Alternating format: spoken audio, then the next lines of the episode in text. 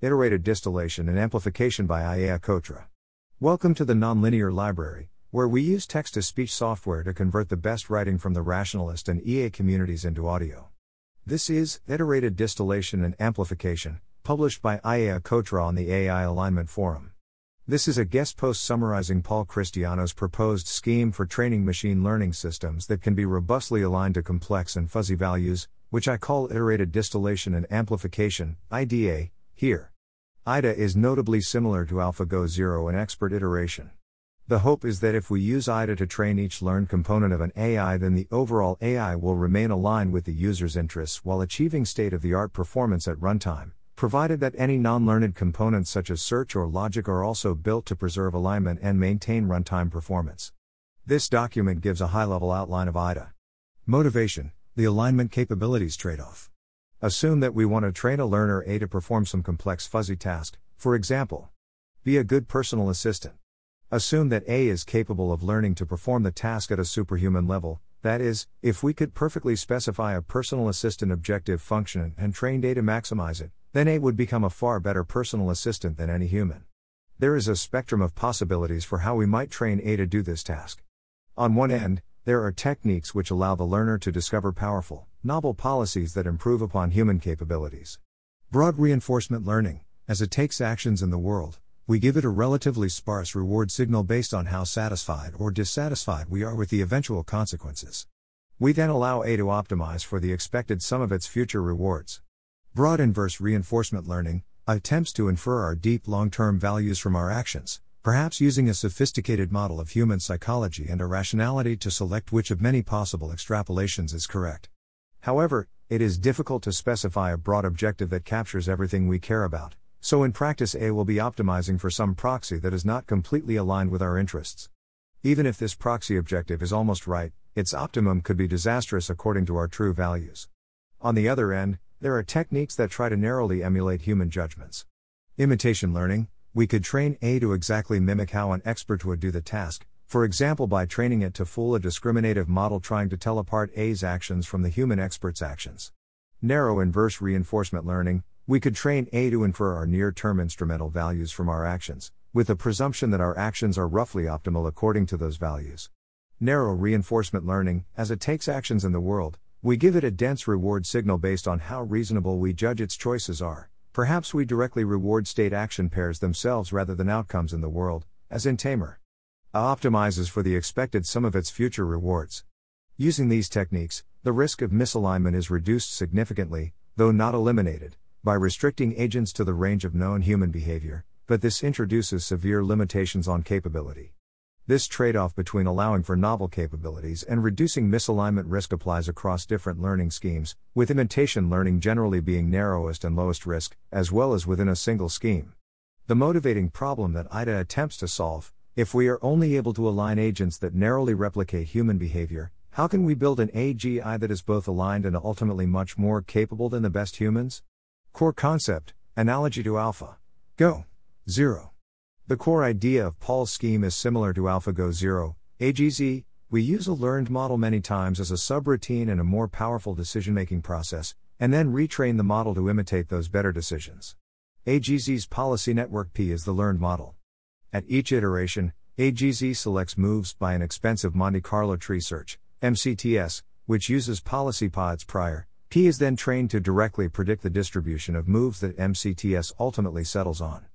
In the next iteration, MCTS is run using the new more accurate P, and P is trained to predict the eventual outcome of that process, and so on. After enough iterations, a fixed point is reached, P is unable to learn how running MCTS will change its current probabilities. MCTS is an amplification of P, it uses P as a subroutine in a larger process that ultimately makes better moves than P alone could. In turn, P is a distillation of MCTS, it learns to directly guess the results of running MCTS, achieving comparable performance while shortcutting the expensive computation. The idea of IDA is to use the basic iterated distillation and amplification procedure in a much more general domain. The IDA scheme. IDA involves repeatedly improving a learned model through an amplification and distillation process over multiple iterations. Amplification is interactive and human directed in IDA. In AGZ, the amplification procedure is Monte Carlo tree search. It's a simple and well understood algorithm. and there's a clear mechanism for how it improves on the policy network's original choices, it traverses the game tree more deeply. But in IDA, amplification is not necessarily a fixed algorithm that can be written down once and repeatedly applied, it's an interactive process directed by human decisions. In most domains, humans are capable of improving their native capabilities by delegating to assistants, for example, because CEOs can delegate tasks to a large team, they can produce orders of magnitude more output per day than they could on their own. This means if our learning procedure can create an adequate helper for the human, the human can use the AI to amplify their ability. This human AI system may be capable of doing things that the human couldn't manage on their own. Below, I consider the example of using IDA to build a superhuman personal assistant. Let a T, to refer to the state of the learned model after the end of iteration T, the initial agent is 0, is trained by a human overseer H. Example Building a superhuman personal assistant. H trains a 0, using a technique from the narrow end of the spectrum, such as imitation learning. Here we are imagining a much more powerful version of imitation learning than current systems are actually capable of. We assume that a 0 can acquire nearly human level capabilities through this process. That is, the trained a 0 model executes all the tasks of a personal assistant as H would, including comprehending English instructions, writing emails, putting together a meeting schedule, etc.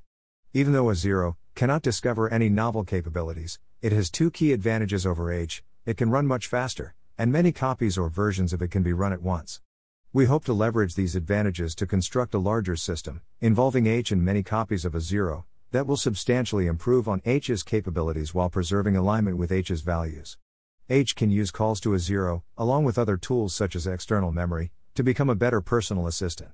For example, H could assign one copy of a zero to figuring out the best time to schedule the client's recurring team meetings, another copy to figure out what to order the client for lunch, another copy to balance the client's personal budget, etc. H now has the ability to get very quick solutions to sub problems that are roughly as good as the ones H would have come up with on their own over a longer time period, and can combine these results to make much better decisions than an unaided human. Let amplify H, a zero, refer to the larger system of H plus many copies of a zero, plus aids. Compared to a zero, alone, the amplify H, a zero, system has much higher time and resource costs but its eventual decisions are much better. Moreover, because in each of its individual decisions each copy of a zero, continues to act just as a human personal assistant would act, we can hope that Amplify H, a zero, preserves alignment.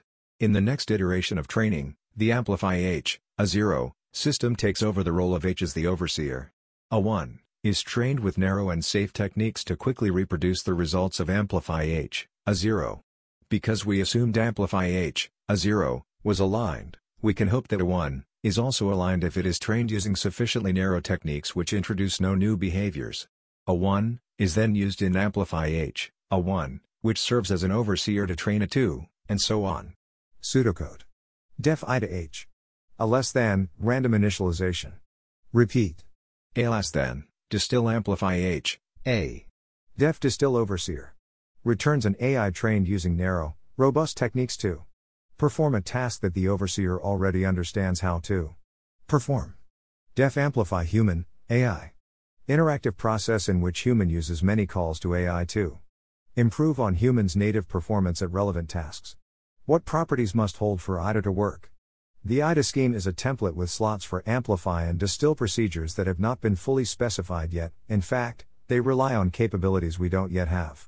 Because IDA itself is not fully specified, it's not clear what minimal set of properties are necessary for it to succeed. Achieving alignment and high capability.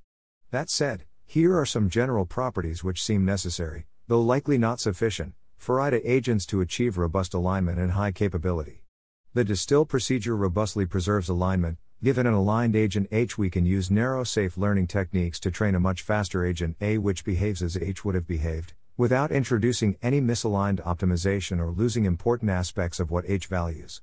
The amplify procedure robustly preserves alignment. Given an aligned agent A, it is possible to specify an amplification scheme which calls A multiple times as a subroutine in a way that reliably avoids introducing misaligned optimization. At least some human experts are able to iteratively apply amplification to achieve arbitrarily high capabilities at the relevant task. A. There is some threshold of general capability such that if someone is above this threshold, they can eventually solve any problem that an arbitrarily intelligent system could solve, provided they can delegate tasks to similarly intelligent assistants and are given arbitrary amounts of memory and time. B. At least some human experts are above this threshold of generality, given enough time and resources, they can figure out how to use AI assistants and tools to improve their capabilities arbitrarily far. The nonprofit Ought is working on gathering more evidence about assumptions 2 and 3. Achieving competitive performance and efficiency. Paul aims for IDA agents to be competitive with traditional RL agents in time and resource costs at runtime. This is a reasonable expectation because an IDA agent is ultimately just another learned model whose weights were tuned with an unusual training procedure. Resource and time cost during training is a more open question. I haven't explored the assumptions that would have to hold for the IDA training process to be practically feasible or resource competitive with other AI projects. Thanks for listening. To help us out with the nonlinear library or to learn more, please visit nonlinear.org.